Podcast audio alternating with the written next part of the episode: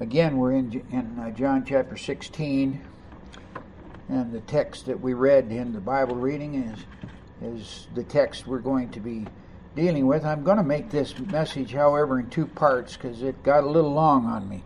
And I said I, I don't want to keep you for, for too long. So we are uh, we're beginning actually in the uh, 25th verse of this 16th chapter. And this is the last section there of his final discourse. And that finishes what the disciples needed to hear before he left them. This is this whole upper room discourse and this uh, talking to them as they journeyed there from the upper room to the Garden of Gethsemane. Uh, all of that conversation here is, has one design, and that one design is to prepare them for his departure, which was going to happen that night. And the main, and the main theme of this farewell counsel is joy. It's the joy of the Lord. And not only is it the joy of the Lord, but it's the joy of the Lord in tribulation. You know, the prophet, prophets talk about the coming great tribulation. Well, the simple truth of the matter is, all our whole existence on this earth is tribulation. It is one trial and difficulty. It is fighting with ourselves and fighting with uh, issues in our family. It's fighting with issues of our work. It's fighting with issues of our community. It's fighting with issues in our government. It's fighting with issues everywhere. It's uh, dealing with these bodies that we've been given when they have sickness and weakness and so forth. It's dealing with our own uh, incompetence in many things. It frustrates us and makes us angry. All of these things are tribulation. But Jesus says real, genuine, born again children of God are to experience the joy of the Lord in the midst of this tribulation. And this is a this is a real enigma. How is this possible? That's what he's trying to tell them now before he departs. In his leaving, he's, he's telling them there will be a day in which believers would would uh, be better off when he's gone than they were with him there. Now that that was very difficult for the disciples to to understand. They've spent th- over three years with Jesus, walking by his side, watching him teach, or listening to him teach, and watching him perform miracles. And now he's telling them he's leaving. And that and that's further compounded by the fact that their conception of a, of the Messiah is now suddenly being disrupted in their minds. They they thought the Messiah was going to be there now forever, permanently. And he's telling them he's leaving them? That's that was hard for them to grasp. But that day that Jesus spoke of would be the day of the Spirit. And in that day, they would understand then what God was doing. Well, what day is that? Well, that's when the Holy Spirit came on the day of Pentecost. That's why he tells them, don't do anything, just, just wait in Jerusalem until you be endued with power from on high. Then you'll be my witnesses. So then, secondly, here, the main theme of the text is that coming day. Our text right here. The main theme, uh, the theme of his discourse is joy, but the main theme of, of our text this morning is, is that is the day that he spoke of, that day, the, the age of the Spirit, when the believers would function in a way that will glorify God and advance his kingdom and honor his Son. In the last verse, in there, verse number 33, the Lord emphasized that in Him, and that's, that's very important to consider. In Him,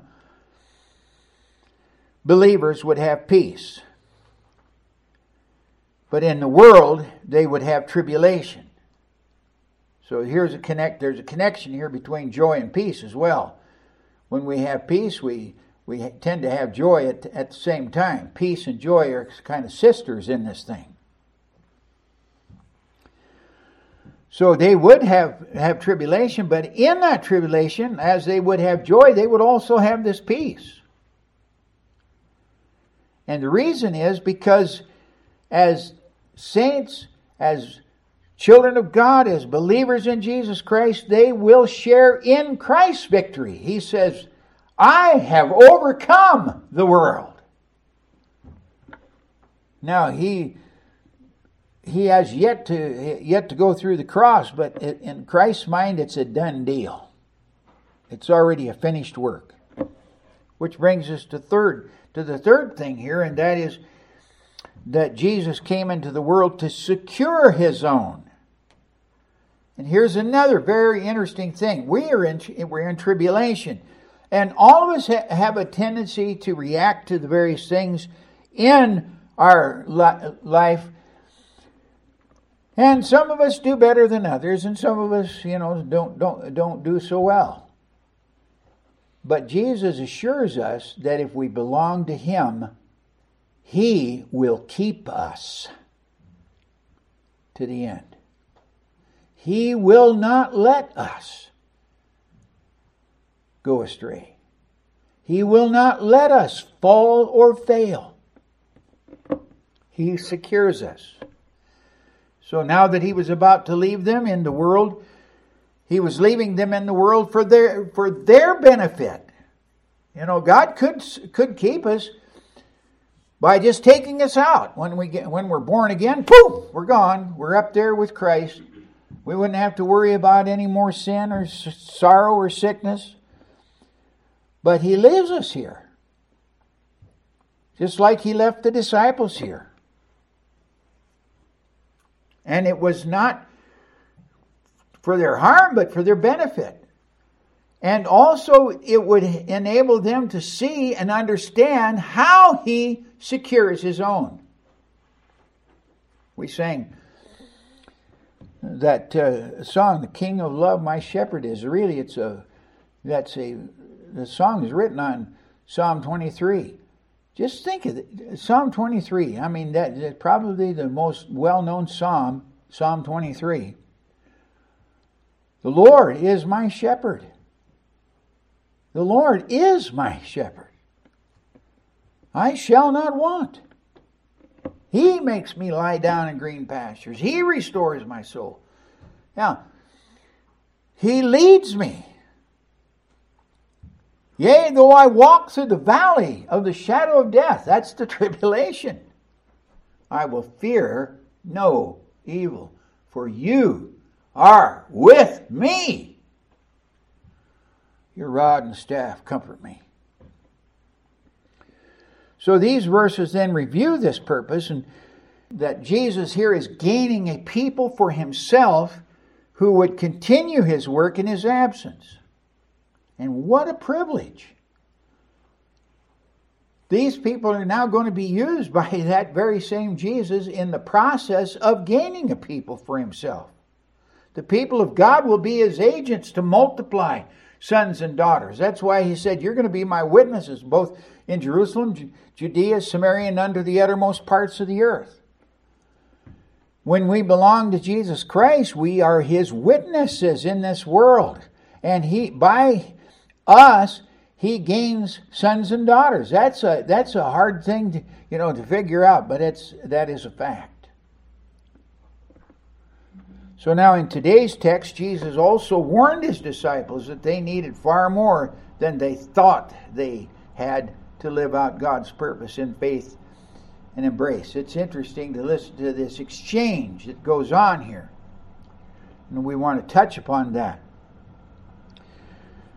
But uh, their their attitude right now, before the coming of the Holy Spirit, is one of self confidence. How how Peter boldly declared, Though all else leave you, I'll never leave you. I'll even go to, to death for you. Well, we'll touch on that anyway, but they were rock sure that they would stand for Jesus no matter what. But their true character, and here's the point their true character proved otherwise. We can be very braggadocious and, bravo- and with bravado there about how we're going to do what we're going to do and how we're going to do it and so forth but when the when when we're faced with the issue sometimes we don't do too well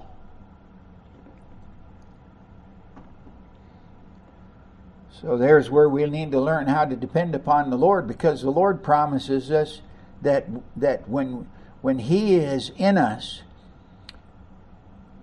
then we will be successful in what He has called us to do.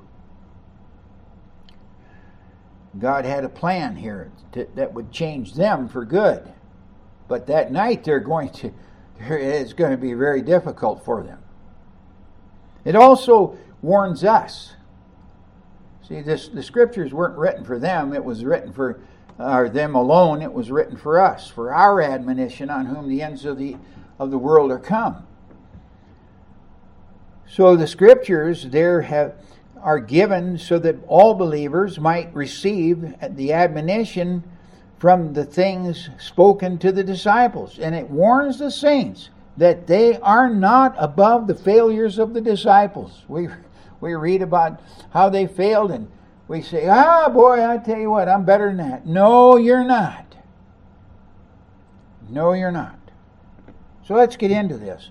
And the first thing I want to want you to see in these verses is assessment and remedy. Jesus is assessing the things and he is going to share with them the remedy for the for the problems that he sees. And they're struggling to try to figure it out. What is this that he is saying to us? You know, it's not, they're not comprehending it. And uh, what, uh, what we find here in verse 25, let me read verse 25 again. I've said these things to you in figures of speech. The hour is coming when I will no longer speak to you in figures of speech, but will tell you plainly about the Father.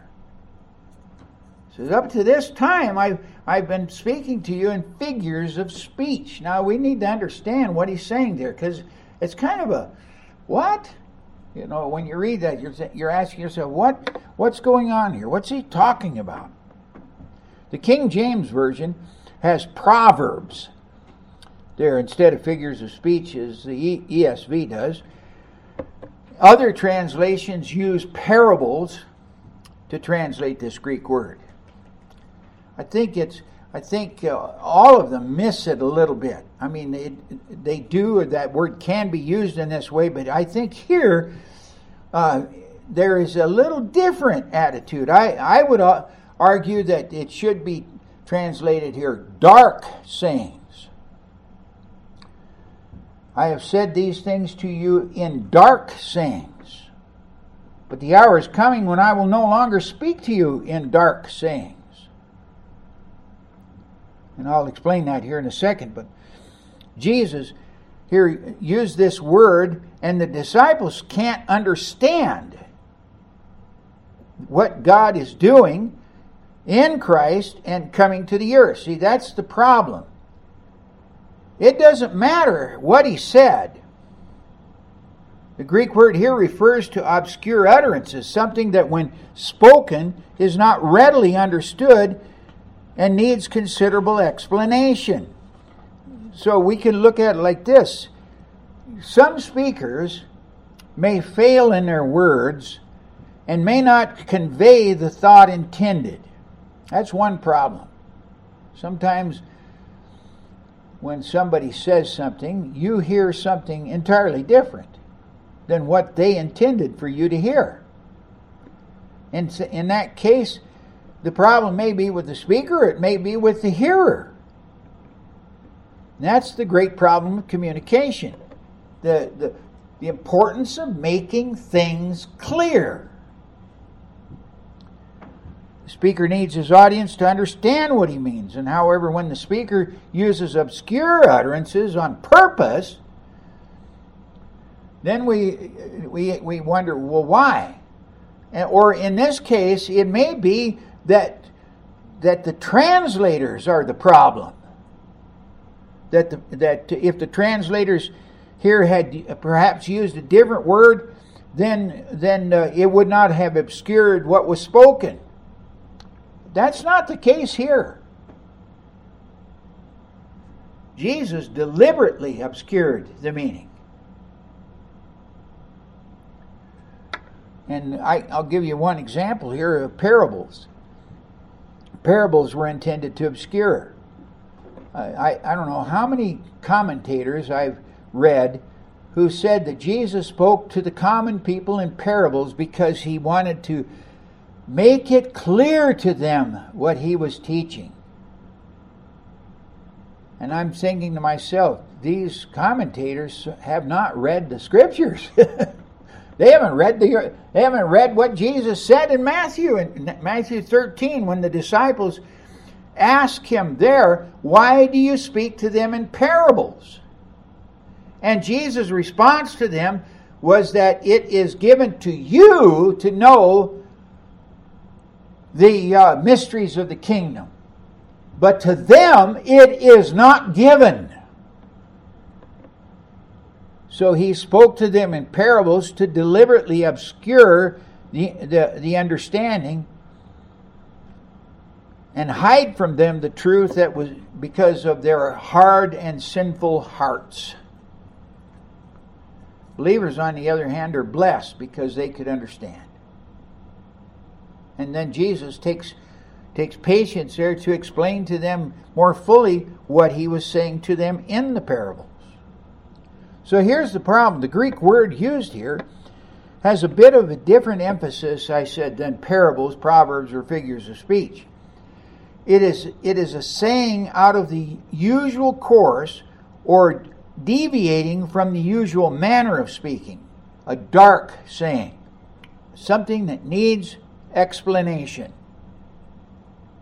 And it's used of any utterance which is obscured to the understanding. And here's now part of it is due to this to the spiritual condition. For example, he spoke to them in parables, and they didn't understand the parables because of their hard hearts. Paul was very clear about that in uh, 1 Corinthians chapter 2 verse 14 where he when he wrote the natural person the psychikos that's in the Greek there the psychikos soulish person that's a person whose spirit has not been reborn a person who has not been born again is a psychikos the psychikos person it says, does not accept the things of the Spirit of God. First of all, he doesn't accept them. And then, second of all, they are folly to him. And then, thirdly, he is not able to understand them because they are spiritually discerned. So, when a Psychikos person comes to the scriptures, he says, they don't make any sense to me. He doesn't want them to make any sense to him either, because he, he outright rejects them first. It's, it's interesting today in the, the debate there over uh, abortion. I, I saw one fellow respond on, on Facebook there keep your God out of my life and out of my government. That's that's the attitude. That's the attitude of the unsaved man. Keep your God out of my life. And keep him out of your government. I don't my government. I don't want I don't want divine principle principles functioning in the government. And you can see what's happening in the world today because we've thrown the principles of God out. We have murder in the streets. We have wholesale robbery and people don't want to enforce the laws because those are principles that come from God. And you take away the moral principles, and the whole thing I mean, everything. Now anything is right. And that is the issue. And right, so what what uh, is referred to here is that it, that the fact that the disciples don't really don't have a spiritual understanding yet. They're in a, in a, in a real effect, in a real sense, the disciples here are Old Testament saints. They're leaning on the truth of the Word of God. Their their their faith, the Holy Spirit is is with them in a sense, because He said He you know Him, for He has He dwells with you, but shall be in you. So in there's a real sense in which they they have the Holy Spirit to some degree, but not like they will after he has been given on Pentecost. And that's the issue. So, this is what Christ is trying to deal with them now. So that's why it's called here. He's telling them, I'm, t- I'm speaking to you in these dark sayings. It's not He's, he's doing it intentionally, but it, on but it, on the other hand, it's really due to the fact that they do not have the spiritual capacity to understand it, and this is what he's seeking to provoke in them. So they'll ask him, and, which they did. The disciples said, "What is this?" He says, "Huh?" And but here's the point they're talking to themselves.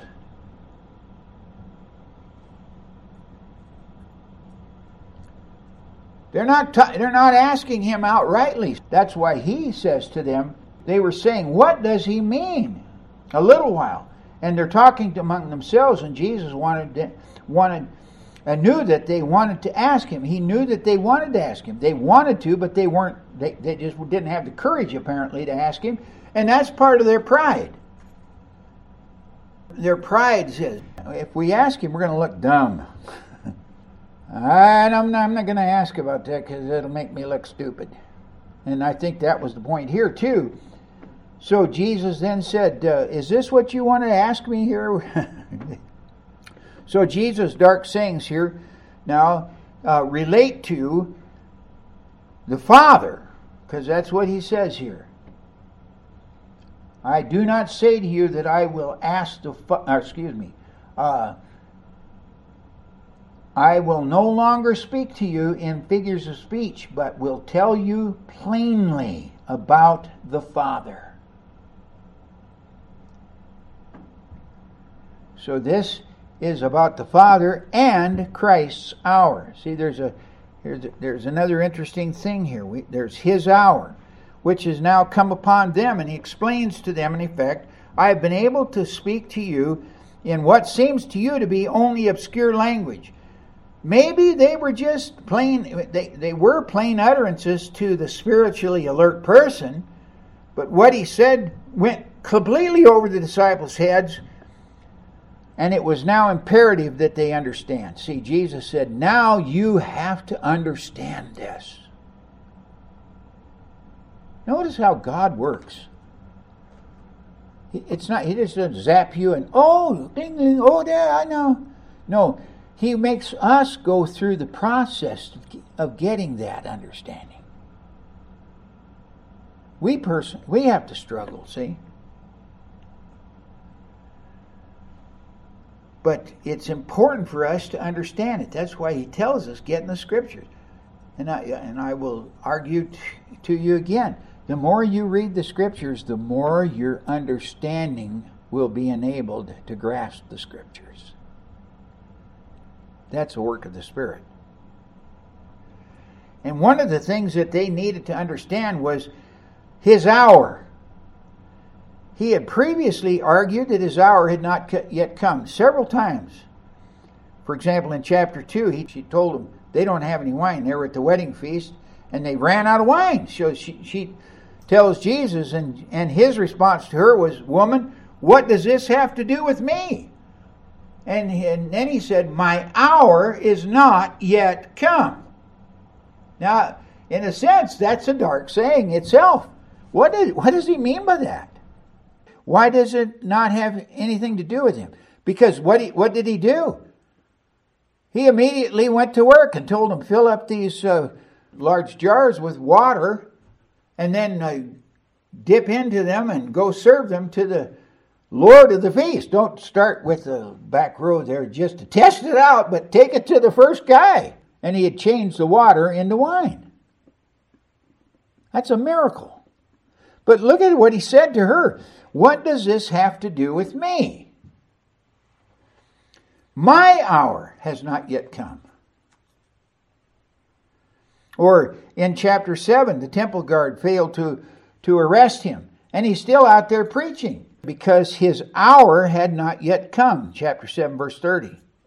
And again in chapter 12, Gentiles came to Jesus when they, they were at the Jerusalem there at the feast to worship and they wanted they came to Jesus disciples and they asked to see Jesus and Jesus Jesus response to this was in chapter 12 verse 23 the hour has come for the son of man to be glorified so up until that point the hour has not come oh now the hour has come and now what that's what we find here as well the hour has come for the son of man to be glorified.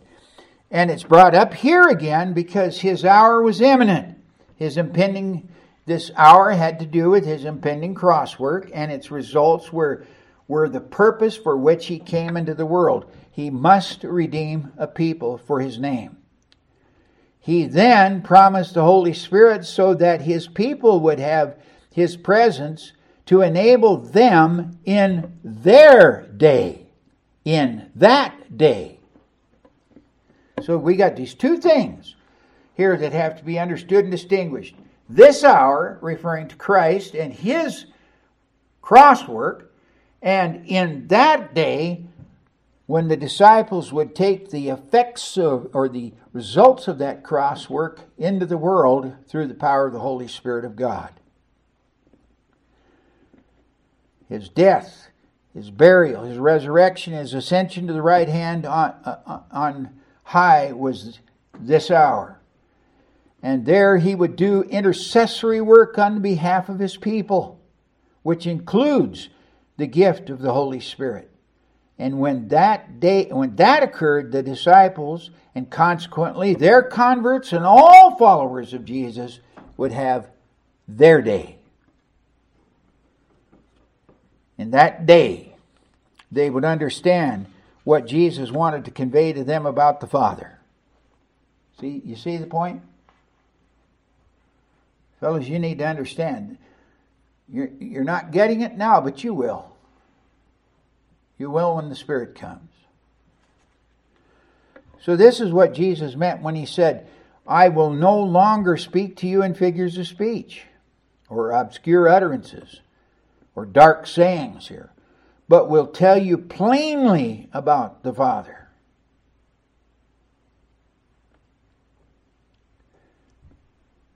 And why? Because they would have an interpreter, the one called alongside to make everything clear to them. And this was what it was all about. In this day, that's verse 26, is a reference then to the major benefit of his hour, which is the coming of the Holy Spirit. He ascended on high next to, to the Father's right hand, and then he has poured forth this, as Peter said there in Acts 2, which you now see in here. You know, this Bible is an obscure book. It's an obscure utterance to the average Joe on the streets. He cannot make heads or tails of it. And many professed believers don't understand it, or, or they don't bother to try to understand it. However, those who love Christ, those who belong to Him, those who are part of His kingdom, His plan, and His purpose, they do. They have an understanding when they read the Scriptures because the Spirit of God, according to verse number 13, guides them in all truth. Not into, but in all truth. And uh, And it's, it doesn't come all at once either. It's like uh, Isaiah spoke there in Isaiah 28 and verse 10 precept upon precept, line upon line, here a little, there a little. But eventually it all comes together. And that day also involves an understanding of prayer, and I think this is the main issue here. What Jesus taught here is essential. And what is it it's asking in Jesus' name? How many times did he state that in this final discourse? If you ask anything in my name, the Father will give it. And as I emphasized before, the heart of prayer is asking. It's not, it's not worship, it's not praise and adoration or any of those other things. They're they're connected with it. In fact, all every time you you read a prayer in the scriptures, it, it, it it's first couched in praise and adoration of God. But that is not prayer. The prayer is asking. In fact, I really believe that's what it's about. Uh, remember the, the, the, the two words found in our text here we talked about last week ask the disciples asked him. They were wanting to ask him. That's a, that is a different word here than the, than the word Jesus uses when he says, In that day you will ask. Or ask, a command here. Uh, the one word means to request information, to ask something. I want to know something, so you ask. So, so the, uh, the, the disciples ask, What does this mean? Verse 18 they were requesting information. Jesus did not use this word in verse 26. In that day you will ask in my name. You will ask in my name. This is a different word entirely. What does this word mean? It means to solicit something, to request a supply. Prayer is asking for God for what we need, to solicit something needed. Prayer is asking God for what we need. He previously addressed this issue in, in verses 24 and 23 and 24. In that day you will ask nothing of me. Truly, truly, I say to you, whatever you ask of the Father in my name, he will give it you. Until now you have asked nothing in my name. Ask and you will receive that your joy may be full. Notice here's joy again. We're in the middle of tribulation. We have need. We ask the Lord, He supplies the need. We have joy in the tribulation because He answers our prayers. And He continued that emphasis in verse 25 saying that at the time was coming when the saints would need to ask for things in his name. I'm going to go away. You're not going to be able to communicate with me directly, but you can ask the Father in my name, and he'll give it to you. And this has been the emphasized again and again throughout this discourse. When I'm gone, you will have needs, and all you need to do is ask the Father in my name, and he will give you what you need. But here's the balance there's a balance. It's like a bridge c- crossing over the chasm. On the one side here of the bridge, you do not have because you do not ask. That's James chapter 4. And on the other side, you ask but do not receive because you ask wrongly to spend it on your passions. James 4 2 and 3 we need to learn how to pray in a way that Jesus said. So go back there to verse number 20. Until now you have asked nothing in my name. What does he mean by that? It's, it's the, the name of Jesus is not a mantra. It's not a it's not a magic word. Jesus, boom! You know, that's not that's not what it means. It means authority. I am king. So here's a representative of the king going to the Father and saying, Father, you who have all and can supply all, the king, I represent the king, and I need this to do his business. Asking in his name. We're seeking a supply because we do his will to advance his kingdom. That's the question we need to ask ourselves. In his name, then, defines the parameters of our asking. We have no authority to request anything of the Father when our desires are outside his will. That's simply that. I, can I pray for my children? Yes, absolutely. May I pray that they will be successful? Yes, but only in keeping with the plan and purpose of God.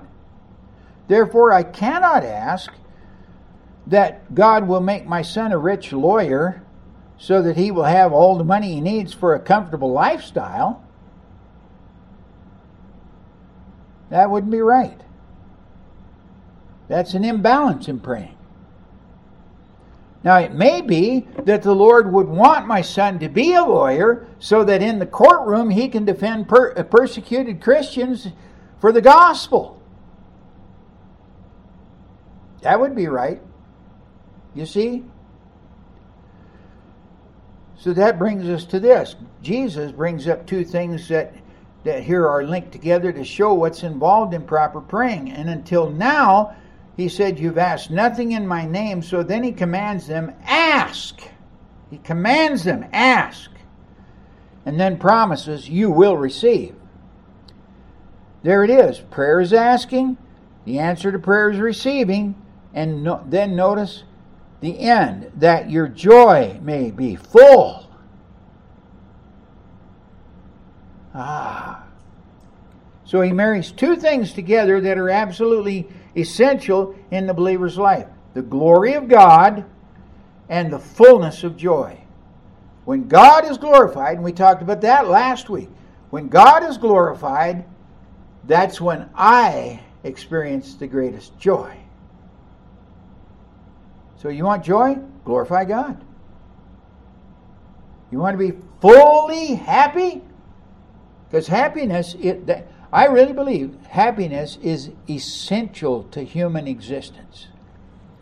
We were created to be happy. And we cannot be happy outside the will of God. A lot of people think they will be happy, but they're not. They're miserable. If only they would under, could understand. So God's glorified by our asking, and our joy is increased in, in the receiving. And so now the, it says, In that day you will ask in my name.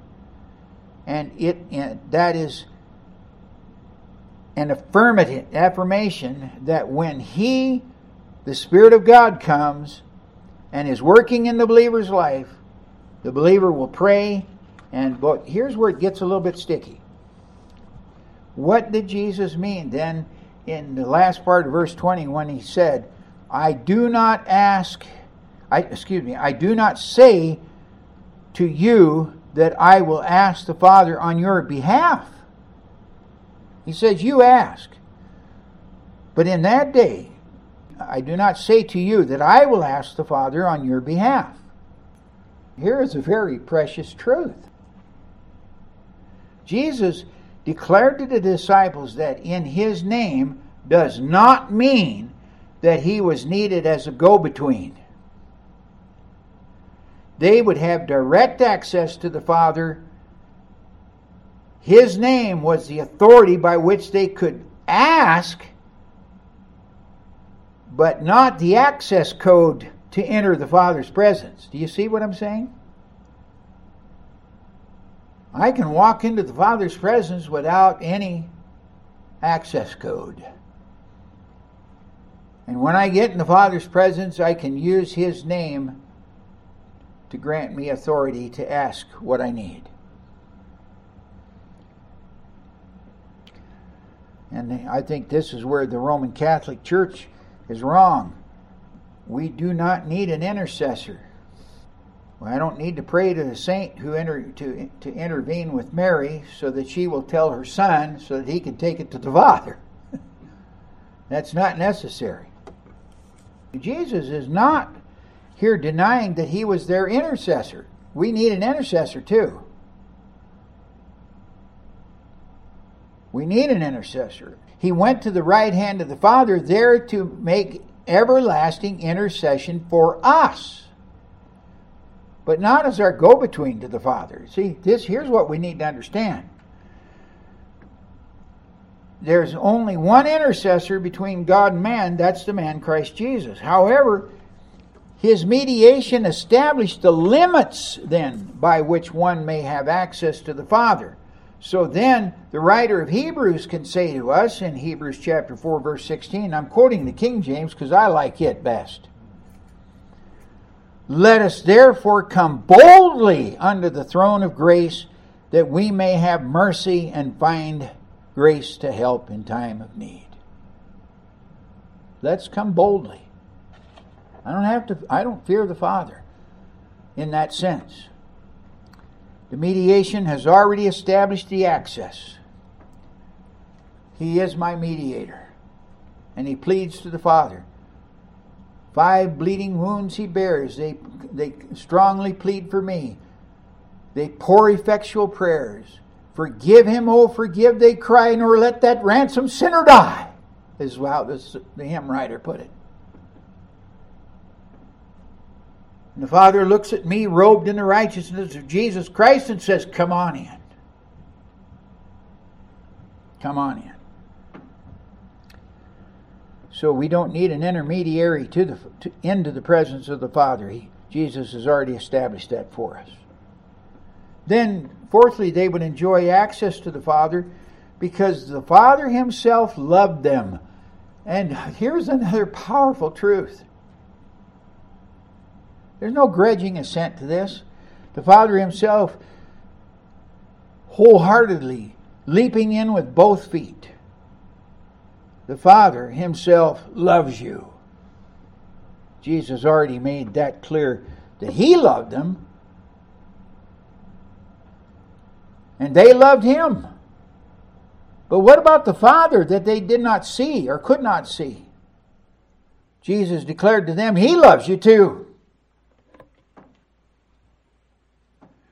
However, it's interesting to note that in this discussion, the love relationship is, ex- is expressed on the basis of obedience. Oh, that Christians would understand this. If you go back to John chapter 15, there we read in verses 9 and 10 As the Father has loved me, so have I loved you. Abide in my love. If you keep my commandments, you will abide in my love, just as I have kept the Father's commandments and abide in his love. Our relationship, our love relationship with the Father depends on, on a response of obedience. And Jesus said this is how it worked with him, and now this is how it would work with the disciples as well. And further note that his joy would be their joy and their joy would be full in this scenario. This is directly connected to the issue of the prayer life. So praying is an integral part of this loving relationship of obedience that believers have with the Father and the Son. The relationship Jesus had with the Father is what the believers now have with both the Father and the Son. So we read 1 John chapter 1 and verse 3. Indeed, our fellowship is with the Father and with His Son, Jesus Christ, and we are writing these things so that your joy, our joy may be complete. So our love to, for the Father is evidenced in our obedience. So Jesus said, This is my commandment, that you love one another as I have loved you. Greater love has no one than this, then someone lays his down, down his life for his friends. You are my friends if you do what I command you. No longer do I call you servants, for the servant does not know what his master is doing, but I have called you friends. For all that I have heard from my Father I have made known to you.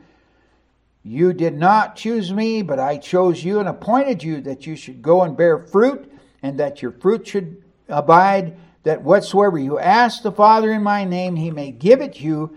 These things I command you, so that, that you will love one another. And another point then must be noted here in John 15. He uses the word agape.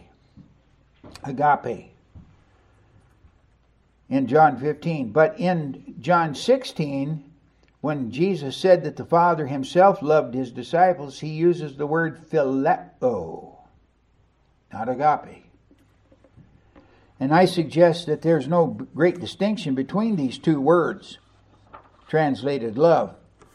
They mean essentially the same thing. The difference is only in that there is in phileo oh, a request or a requirement for a reciprocal relationship. Now, here's what I mean. If I phileo you and you don't respond to me in any way, then that phileo relationship dies. Now, if I agape you and you don't respond, that doesn't stop. That's therefore Jesus said, "Love one another." agape one another. Which means I'm going to love you no matter what, and you don't, and your and your relationship, your response to that to that love is not necessary for me to continue to love you. But if I phileo you, that's a different story. It needs your response to me to stay alive. And if it's not there, it dies. We talk about that in the terms of friendship. My father is your friend. Phileo love requires a response or it cannot be maintained. Then the disciples needed to understand their failure had grave consequences. If you don't obey the Father, if you don't continue in your love to the Father, it puts you in a very bad position with the Father. Now, if you, tr- if you truly are a believer in the Lord Jesus Christ, he'll, he, he will fix it. And he may fix it with very hard lessons, but he'll fix it.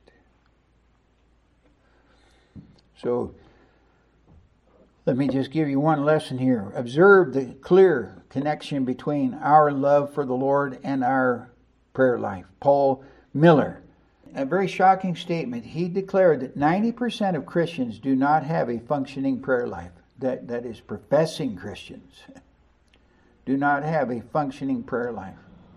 Whoa. 90%. When asked about their relationship to God, they confidently said, Yes, I'm a child of God. I'm born again. I know Christ is my personal Savior. But when asked about their prayer life, not just praying at meals or, or saying a prayer when asked in a public service setting. Most Christians did not have time for the Lord. They couldn't say that they had this time, that they loved that time and couldn't live without it. And it's also clear that they didn't spend much time in the Word of God either. Let's pray. Father, thank you for the Word. Lord, this is this, this is very heavy. And I pray that, Father, that we might acknowledge our own failures in this and confess them to you, repent of them,